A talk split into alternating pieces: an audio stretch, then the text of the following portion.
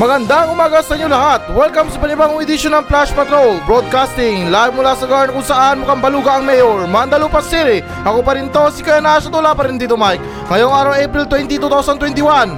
At ngayon, para sa mga balita. Petisyon para sa resignation ng Pangulong Duterte umani ng libo-libong pirma. Bilang eksperto, ikinababahala ang posibilidad na hindi gumana ang MECQ sa NCR. Business tycoon na si Lucio Tan stable na ang kalagayan ngayon matapos ma-hospital dahil sa COVID-19. Bank account para sa bawat Pilipino ay sinusulong. Pix Broadband Internet sa Pilipinas bumilis at umangat ng labing siyam na punto sa global rankings. Petisyon para sa resignation ng Pangulong Duterte umani ng libo-libong pirma. So ayon sa balita na to, umayon ng higit 50,000 pirma ang isang online petition na siyang nananawagan para sa pagbibitiw ng Pangulong Rodrigo Duterte dahil sa kanyang pamamalakad ngayong panahon ng pandemya at pati na rin sa aligasyon na siya ay under ng bansang China. At sinasaad na rin sa balita na to, ang naturang petisyon ay pinamagatang Save the Nation Duterte Resign at inisyal na pinirmahan ng nasa 500 mga medical workers, mga abogado, mga negosyante, mga guro at ilang mga media workers at civic leaders. At nilinaw din ang petisyong ito ay hindi isang political statement kundi ito ay isang natural na panawagan sa Pangulo na magbitiw na siya sa pwesto. Kakonti-konti lang naman ng pumirma na big deal na big deal na agad sa inyo ah. Bakit? Ilan bang populasyon ng mga Pilipino sa Pilipinas? Eh halos 30% lang to ng mga friends ko sa Facebook ang mga pumirma. Pati bakit ba nyo sa Pangulo? Buti nga may Pangulo tayo eh. Sino bang gusto nyo na maging Pangulo? Yung masyadong perpekto? Yung hindi nagkakamali? Hindi korap? Masyadong banal sa sarili? Eh baka naman na hindi tao ang gusto nyo na maging presidente. Baka si Yesu Cristo na ang gusto nyo maging presidente ng Pilipinas. Yung tipo na hindi nagkakamali, mabait sa mga tao, hindi korap. Uy naman, walang ganun. Lahat naman tayo nagkakamali, hindi natin sinasadya. May favoritism tayo na halimbawa na lang sa pangulo natin na meron siyang favoritism. Eh ano ba magagawa natin kung trip niya yung China? Baka naman yung media ang gumagawa ng masama sa bansang China at naniniwala yung pangulo na mabait sa atin yung China.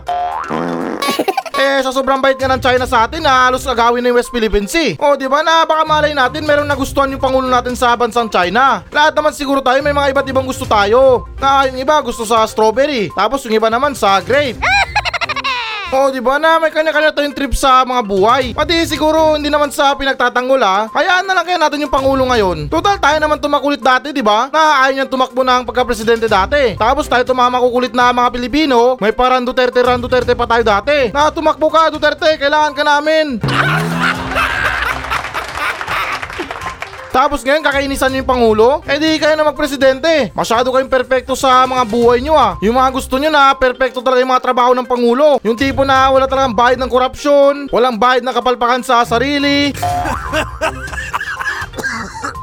Eh, hindi naman sa amin na masama ah. Mag-throwback lang tayo ng konti. Ano mas gusto nyo yung buhay dati? Yung buhay nung nakaraang Pangulo or Pangulo ngayon? Ako, malamang namulat na ako sa dating Pangulo. What I mean sa nakaraang Pangulo. Ano yung mga kadalasan na nangyayari? Holdapan, kidnapan, nakawan, bentahan ng mga droga, patayan. O, di ba hindi naman sa amin na masama pero laganap yung krimen dati. Eh, samantalang ngayon ha, nagre-reklamo kayo dahil sa pandemya. Eh, bakit ginusto ba ng Pangulo to na magkaroon tayo ng pandemya?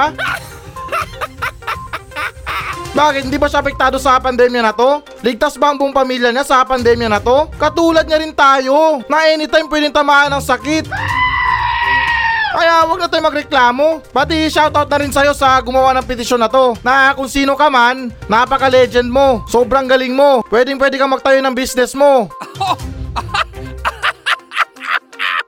Oo, seryoso na kahit magtayo ka lang dyan ng karinderya na puro prito lahat ng mga putahe at gumawa ka ng sarili mong petisyon na kunyari maraming tao nag-approve sa karinderya mo kahit na puro prito lang yung mga putahe.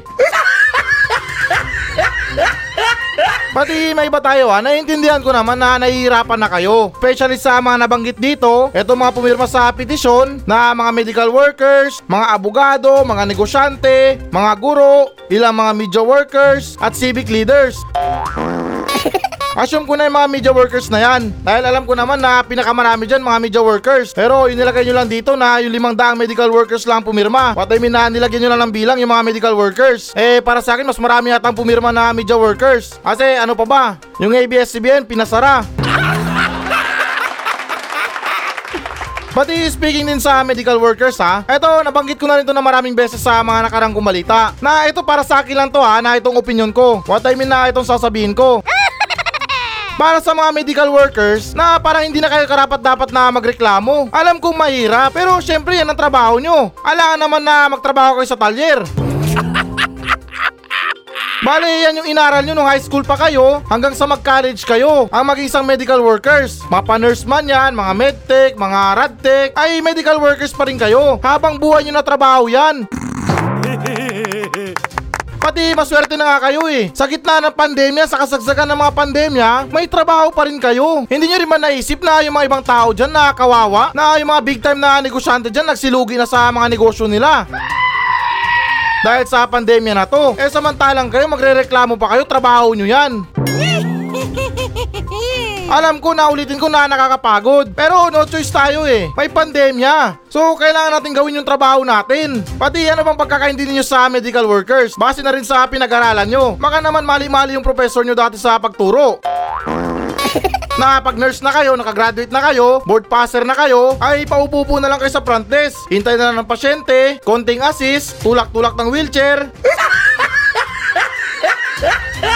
Ganon ba yung inaasahan nyo? Ganon ba yung expected nyo? Ganon ba yung tinuro sa inyo ng mga professor nyo? Para isang maging medical workers? Nagkakamali kayo. Alam ko na mahirap pumasok sa pagiging nurse or sa mga medical workers na yan. Sa pag-aaral pa lang talagang napakahirap na. Mas lalo na kung nagtatrabaho ka na. Kasi buhay ng taong hawak nyo. Kung pabagal-bagal kayo sa pagtrabaho nyo, eh baka mabawian ng buhay yung pasyente. Hindi naman tulad ng mekaniko yan na pwede lang ipagpabukas. Na kapag hindi kaya na bukas na lang to boss. Medyo madilim na kasi hindi ko na makita. Hindi yung ganun na sabihin na natin na yung mga talyer, yung mga mekaniko na yan, ay parang isang doktor na rin. Pero hindi buhay yung ginagamot nila. Eh, kayo medical workers kayo. Total, wala namang gamot sa COVID-19 na to. Eh, tanong ko ano bang ginagawa nyo? Kung bakit na nagre-reklamo na kayo? Sabihin na natin na pagkahaba-haba ang pila sa mga ospital. Talagang meron ba talaga kayong gagawin? Bukod sa pag-assist sa kanila? na ma'am, tuloy po kayo. Bale, dito yung kwarto nyo sa kubeta.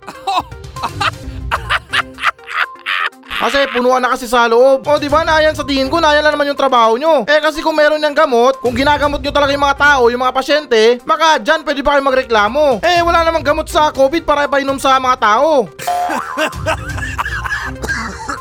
Ang tanging gamot dito, iniintay pa rin natin. Tulad ng mga bakuna na yan. Yan na lang yung chance natin para makalaya sa pandemya na to. Eh sa ngayon wala pa tayong bakuna. Limitado pala yung mga supply natin. O di ba na ulitin ko na itong mga medical workers ay para sa akin na hindi naman kay karapat dapat na magreklamo. Mas meron pang karapatan magreklamo yung mga negosyante. Dahil yung mga negosyo nila nalulugi na. Pero anyway sa mabalik din sa balita, para sa akin na hayaan na lang natin yung Pangulo na mamuno ngayon. Kasi total na isang taon na lang naman. Alam ko na medyo may katagalan pa, pero wala tayong magagawa. Siya pa rin yung Pangulo ngayon. Mali, ano yung gagawin natin? Mag-EDSA revolution tayo? Eh baka mas lalo niyo pang pinapalala yung sitwasyon.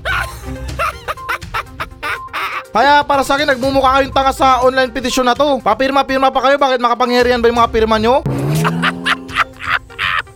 eh, sa tingin ko na mas marami pa yatang pipirma na mga mahihirap dahil hindi sila nabigyan ng ayuda. Kaya ulitin ko na manahimik na lang tayo, magdasal na lang tayo, sumunod na lang tayo sa mga health protocols, tingnan na lang natin kung hanggang saan ang kaya ng Pangulo at linawin ko na rin ha, hindi porket na pinagtatanggol ko yung Pangulo ay ibig sabihin na DDS na ako. Ay mali po yun. Hindi ako DDS, hindi ako dilawan, wala akong pinapanigan sa dalawa. Isa lang akong normal na Pilipino na masaya na makakain ng tatlong beses sa isang araw. Pati para sa mga Pilipino, hindi nyo na kailangan mamili ng panig nyo na kung dilawan man kayo or DDS kayo, as long na gumagawa ng tama yung gobyerno, ay dapat suportahan nyo. Hindi porket na ayaw nyo lang sa tao, dahil natalo yung idol nyo, ay kainisan nyo na, kaayawan nyo na. As long naman na gumagawa ng tama para sa Pilipinas, namumuno ng tama, eh dapat suportahan natin yan. At para naman to sa ikabubuti ng lahat. Sunod naman tayo na balita. Ilang eksperto ay kinababahala ang posibilidad na hindi gumana ang MECQ sa NCR. So ayon sa balita na to na ilang eksperto ang nababahala dahil sa posibilidad na hindi gumana ang MECQ sa NCR. At sinasaad sa balita na to na sinabi ni Octa Research Fellow Guido David, labis na niya nag-aalala ang kanilang grupo pagkus base sa kanilang datos, talagang epektibo noon ang pagpapairal ng ECQ dahil nakikita nila ang pagkakaroon ng negative growth rate. Subalit nilinaw naman ng isa pang miyembro ng Octa na si Butch Ong na nasa transition ng MECQ. Patuloy pa rin umano nila nakikita ang pagbaba ng reproduction number ng COVID-19. At sa kasulukuyan nais na lamang nilang ipaalala sa publiko na mag-ingat pa rin ang lahat sa kabila ng bahagyang pagbaba ng naturang growth rate. Ah, hindi ko lang maintindihan itong tungkol sa Octa Research Group na to. Matagal ko na itong naririnig or nababasa sa mga balita na ito na nga na itong Octa Research Group na to ay panay advice sa pandemya na to. Pero parang wala naman silang ginagawang aksyon. Eh kung sa tingin nila na magaling sila, eksperto sila sa pandemya na to, bakit hindi kaya sila mamuno? O di ba na kaysa naman na hayaan natin mamuno yung mga COVID-19 task force na yan, yung mga COVID-COVID shield na yan, na isang taon na rin na namumuno sa pagresponde sa pandemya na to, eh para sa akin parang wala naman nagbabago. na kahit sabihin na natin na nagbago ng kahit konti, pero bumabalik pa rin sa dating problema. Na para bang itong pandemya sa Pilipinas parang battery ng iPhone. Eh, excuse lang sa mga iPhone user ha. Marami rin akong kaibigan na gumagamit ng iPhone. Isa sa mga reklamo nila na madali daw malobat. Kaya mayan tulad ko nitong pandemya na to sa battery ng iPhone na kapag full charge, yung restriction maluwag at kapag nalobat, yung kinalabasan lockdown. Pero yun na naman ay halimbawa ko lang na sana marami makarelate na iPhone user na di ba yung mga iPhone yun na madaling malobat. Pero anyway, sa may ba tayo? Na siguro marahil ang ilan sa inyo ay nagtataka rin na katulad ko na kung bakit na itong mga Octa Research Group na to ay panay advice lang sa gobyerno, panay sabi-sabi lang na ikinababahala nila, natatakot sila, pero hindi naman nila pinamumunuan talaga. Kasi kung ikabubuti naman natin yung mga advice nila, bakit hindi natin sundin? Sa dinabi-dami ng binasa kong mga Octa Research Group na yan, yung mga advice nila, yung mga kinababahala nila, parang wala pa akong narinig na sinunod ng gobyerno. Baka naman yung gobyerno may problema na against sila sa mga advice ng Octa Research Group. Eh sa tingin ko na itong mga Octa Research Group na to ay biyasa to sa pagre-research. Kaya sa tingin ko na malaki siguro yung chance natin na makalaya sa pandemya na to kapag sumunod tayo sa mga payo nila. Pero nga no, baka sa gobyerno yung problema. Kasi para nakuha ko rin yung pinapahiwatig ng Octa Research Group na to. na mas mainam pa doon na magkaroon ng ECQ. What I mean na ipairal yung ECQ. Eh kapag nag-ECQ naman tayo, marami namang negosyo ang tatamaan. Tulad ng mga ibang negosyo, tatamaan talaga yan. Na para bang mapibilitan sila magsara. Kaya naman siguro na ayaw makinig ng gobyerno sa Octa Research Group na to kasi siguro tatamaan yung ekonomiya nila. Pero ako para sa akin ha, okay na rin siguro na sundin natin yung Octa Research Group. Hindi naman to forever na recommended nila sa pandemya. As long na gumaan yung mga kaso, mabawasan yung mga kaso, at saka tayo magpaluwag ng mga restriksyon. Hindi yung meron lang gumaling na dalawang pasyente sa COVID, magde-declare agad kayo ng MSCQ.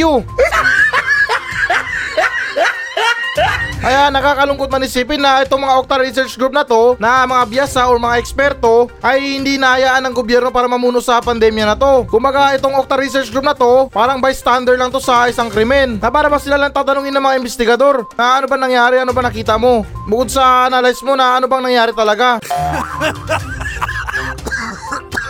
O di ba na parang nakakalungkot isipin? Mga eksperto sila pero hinahayaan na sila ng gobyerno. Pero anyways ha, speaking sa quarantine restriction sa Pilipinas, eh kung hindi naman gumagana itong ECQ na to, ba't di kaya dagdagan natin? Na yung tipo na kapag hindi na kaya ng gobyerno na mamuno sa pandemya na to, ay mag-declare na sila ng bagong restriction na mayroong pangalan na RRP. Tulad sa mga sundalo or yung mga ginagawa ng mga gobyerno sa ibang bansa na kapag hindi na kaya, nagde-declare sila ng mga martial law. Pero para sa Pilipinas, pag hindi na talaga kaya yung pandemya, ay mag-declare na tayo ng IRP na nangangahulugan na rest in peace. Kasi total na wala pa naman tayong bakuna, punuan ng mga ospital, matitigas pa ang ulo ng mga tao. Eh di hayaan na lang natin yung mga tao na mag-IRP sa sarili nila. Total buhay naman nila yan. At kung gumana naman yung IRP na restriction, pwede nating ibaba sa MRIP. na nangangahulugan na modified rest in peace. O di ba na marami tayong pwedeng ipangalan na idagdag natin sa mga restrictions sa pandemya na to. Hindi lang yung ECQ, MECQ, nagsawa na yung mga tenga ng mga Pilipino dyan. Palitan natin na para may iba naman. O di ba na bukod sa rest in peace na restriction, ay pwede na tayo magpatupad ng INRI. Yung nakasulat sa ibabaw ng cross ni Yeso Cristo, na parang nakita ko na may nakasulat na INRI.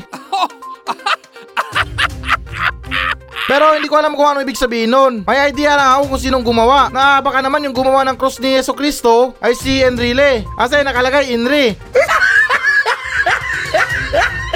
Baka yun naman ang palayaw niya. Pero anyways, puro kalokohan. Ah, mabalik lang tayo ng konti sa balita. Ay siguro para sa akin na mas mainam na siguro na yung Okta Research Group ang mamuno sa pandemya na to. Kasi sila naman to malakas na mag-research, sila lang to may alam, eh ika nga nila lamang ang may alam. Sunod naman tayo na balita. Business tycoon na si Lucio Tan, stable na ang kalagayan ngayon matapos ma-hospital dahil sa COVID-19.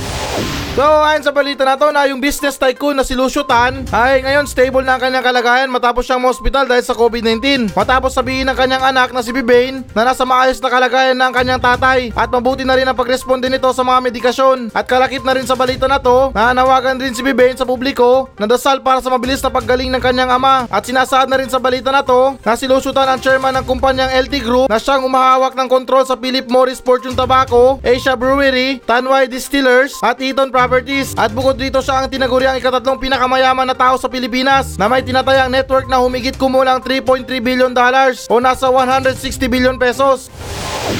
Eh, parang hindi na yata bago sa akin ang balita na to.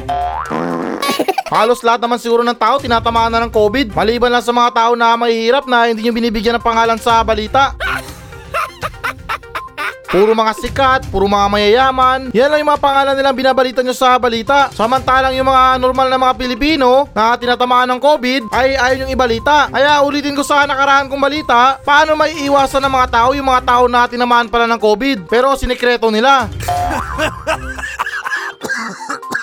O di ba na malala na yung sitwasyon ng COVID ngayon? May time pa ba na makipaghulaan yung mga tao sa kapitbahay nila kung meron silang COVID? Kaya para sa akin parang hindi na bago sa akin ng mga balita na ganito. Kasi halos naman lahat tayo na pwedeng tamaan ng COVID. Pero yung nakakalungkot lang dito ay tangi yung mga sikat lang or mga mayayaman na taong binibigyan ng pangalan sa mga balita.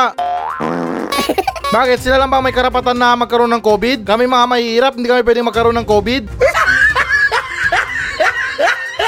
Kaya napaka-unfair naman para sa mga ibang media. Kahit na siguro na COVID yung dahilan na bakit ako napabalita, ay okay na yun basta na shoutout yung pangalan ko.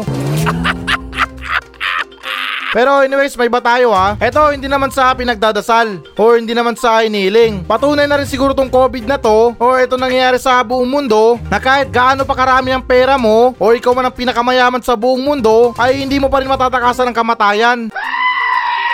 Hindi ko naman sinasabi na mamamatay na itong si Lusutan. Bale, sinasabi ko lang to para sa mga ibang tao na siguro yung iba dyan na sumasamba na sa piso. Nakalimutan niya na na merong hangganan yung mga buhay ng mga tao. Dahil lahat dito sa mundo ay pwede mong bilhin ng pera. Pero kahit anong gawin mo, kahit gaano lahat ibagsak mo lahat ng mga pera mo, ay hindi hindi mo mababayaran yung kamatayan mo. Sa mga games, okay pa. Pwede ka pa mag-respawn ng maraming beses. Sa mga Call of Duty na yan, kahit barilin ka sa utak, after 3 seconds, buhay ka na ulit. Eh, nasa mundo tayo ng realidad. Dapat balance yung ginagawa natin. Hindi ako nagpapakabanal dito para ipaiwatig sa inyo na banal ako. Siyempre, gumagawa rin ako ng kasalanan. Pero andito ako para sa inyo. Pwede maging gwardya, radio host, at pwede na rin maging pari. Para kahit paminsan na ipaalala rin sa inyo na ang lahat ay mayroong katapusan. Pero ewan ko naman, malay ko naman sa taong to na si Lusutan. Baka naman kung gaano karami yung pera niya, ay ganon din karami yung tinutulungan niya. Ay sana nga. Kasi sa ukay hindi natin madadala yung mga pera natin. Pero pwede natin ipamana. At may balang tayo ng konti. Parang napapansin ko na yung mga mayayaman sa buong mundo Yung mga apelido nila konti lang. Matay mo na konti lang yung mga letters. Mga tan, mga C, mga gates. Eh except lang kay Max Zuckerberg. Basta yung founder ng Facebook. Ewan ko lang kung paano niya naipuslit yung apelido niya Pero anyways, yung point ko lang dito, nakapagtataka no, na ulitin ko karamihan sa mga mayayaman ay kukonti lang yung mga apelido nila. Try ko kaya magpalit ng apelido. Gawin ko rin 3 letters. Baka sakali na yumaman din ako. Kasi kung anong iksi ng apelido nila, ay ganun kahaba yung pera nila. Kaya iniisip ko na palitan ko na lang yung apelido ko ng ECQ. Para naman na magkaroon din ako ng pera. Kaya lang naman na yung gobyerno na lang magkaroon ng pera. What I mean na sila lang yung may income sa ECQ. Siyempre, dapat ako rin. Kaya one day na, papalitan ko rin yung apelido ko. Gagawin ko ng ECQ. Baka kung sakali na mag-declare ulit yung gobyerno ng one week na ECQ, baka yumaman pa ako sa loob ng isang linggo lang. Sunod naman tayo na balita. Fixed broadband internet sa Pilipinas bumilis at umangat ng labing siyam na punto sa global rankings. So ayon sa balita na to na yung fixed broadband internet sa Pilipinas ay bumilis at umangat ng labing siyam na punto sa global ranking. Ito ay base sa March o Ookla Speed Test Global Index Report na bumilis ang fixed broadband internet sa Pilipinas ng labing siyam na punto sa global rankings na alinsunod sa Ookla nakapagtala ng 7.79 Mbps na dagdag na speed ang fixed broadband internet sa Pilipinas at sinasada rin sa balita na to sa 177 na mga bansa ang speed ng fixed broadband sa Pilipinas ay nasa ikawalumput isang pwesto na ngayon. Subalit sa kabila nito bahagya namang bumaba ang mobile network overall performance ng bansa na makaraang magtala ito ng average download speed na 25.43 Mbps kumpara nung nakaraang buwan na 26.24 Mbps. Mukhang ginagalingan na yata ng Pilipinas ah. Talagang sobrang kahit na yata yung mga kumpanya ng mga internet ngayon ah.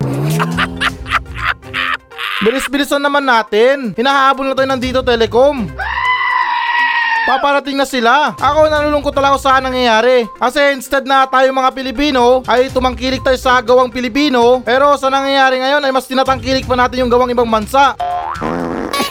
Kesa naman sa gawang Pilipino. Okay naman na tumangkilik din tayo sa ibang bansa. Kasi sa ginagawa ng mga negosyante na mga Pilipino, ay para bang pinipigan nila yung mga normal na mahihirap na mga Pilipino na gusto magkaroon ng internet.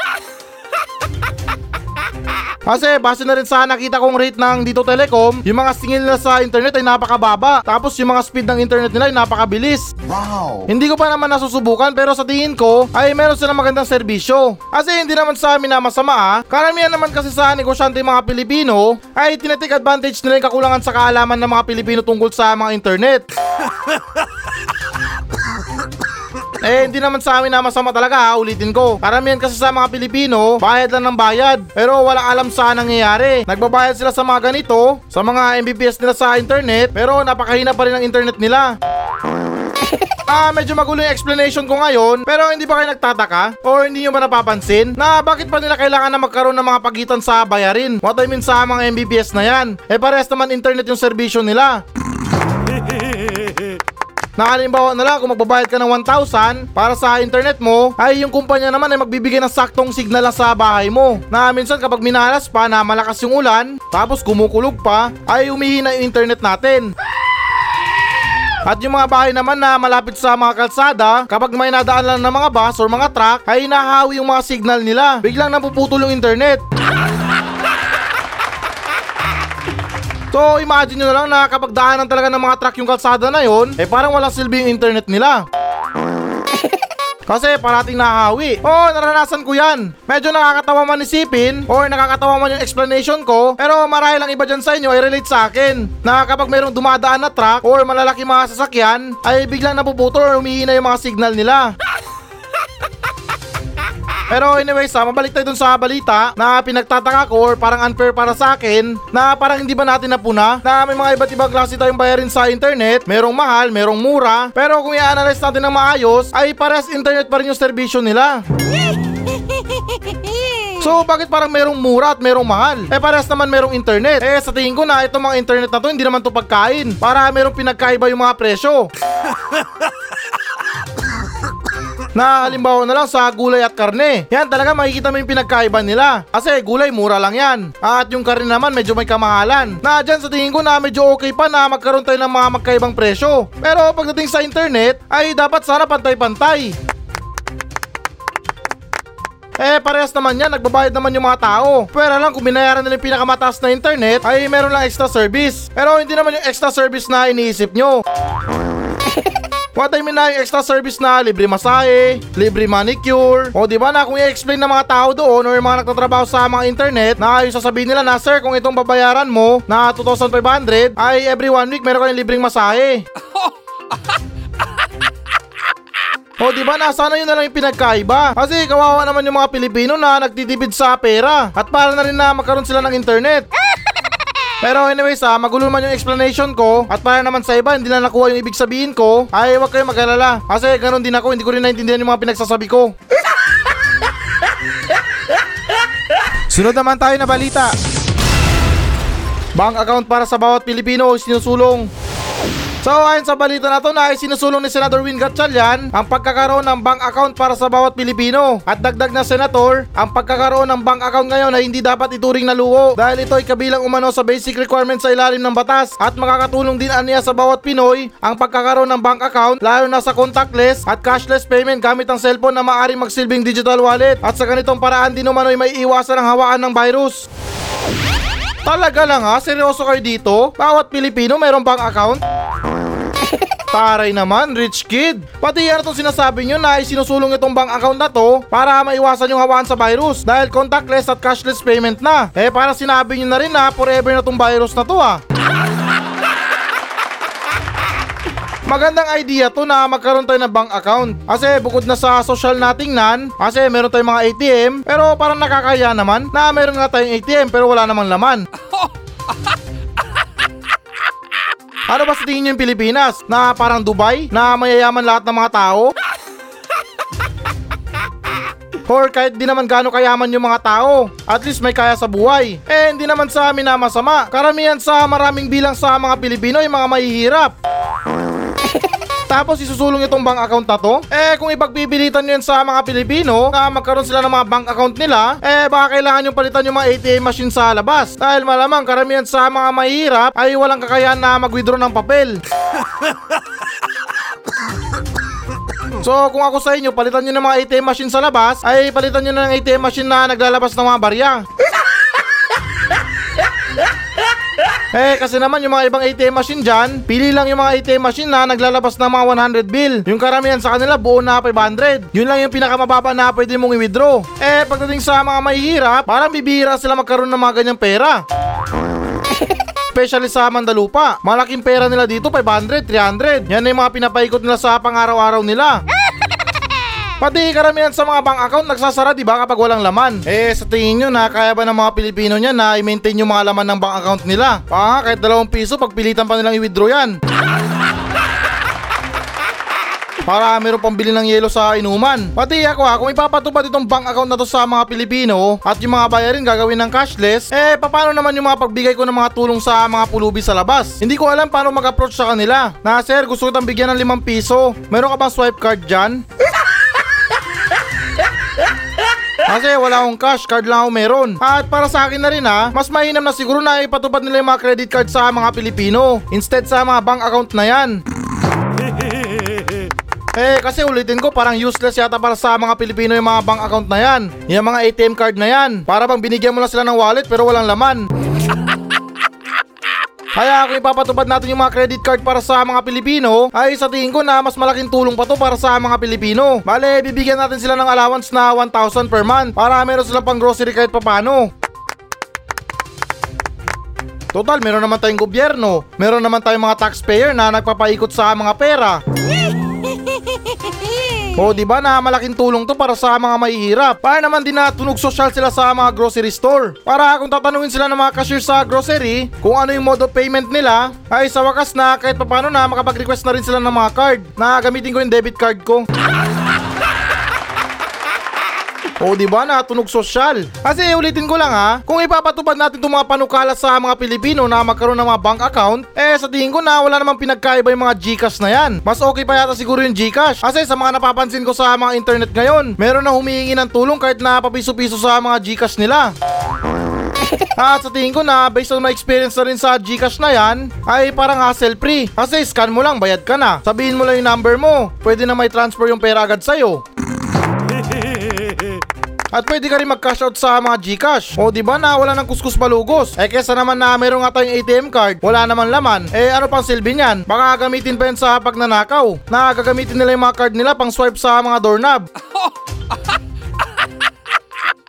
At alam ko naman na sinusubukan nyo na maging sosyal yung mga Pilipino. Pero wag naman biglaan yung mga ganyan na umantong agad sa mga mayroong tayong mga personal na mga bank account. Meron nga tayong mga account pero wala namang pera.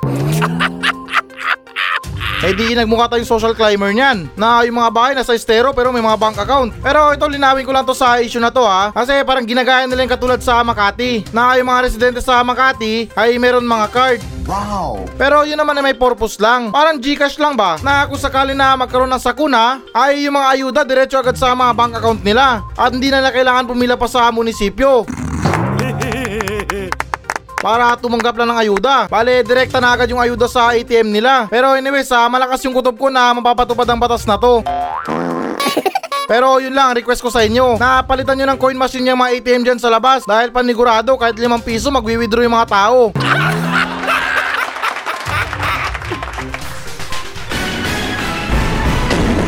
So yan muna mga balita ng Flash Patrol sa araw na to. Maraming salamat sa pakikinig. Ako pa rin to, si Kuya Nash. At maraming salamat ulit. Wala pa rin si Tito Mike. Masayang masaya ako. At goodbye!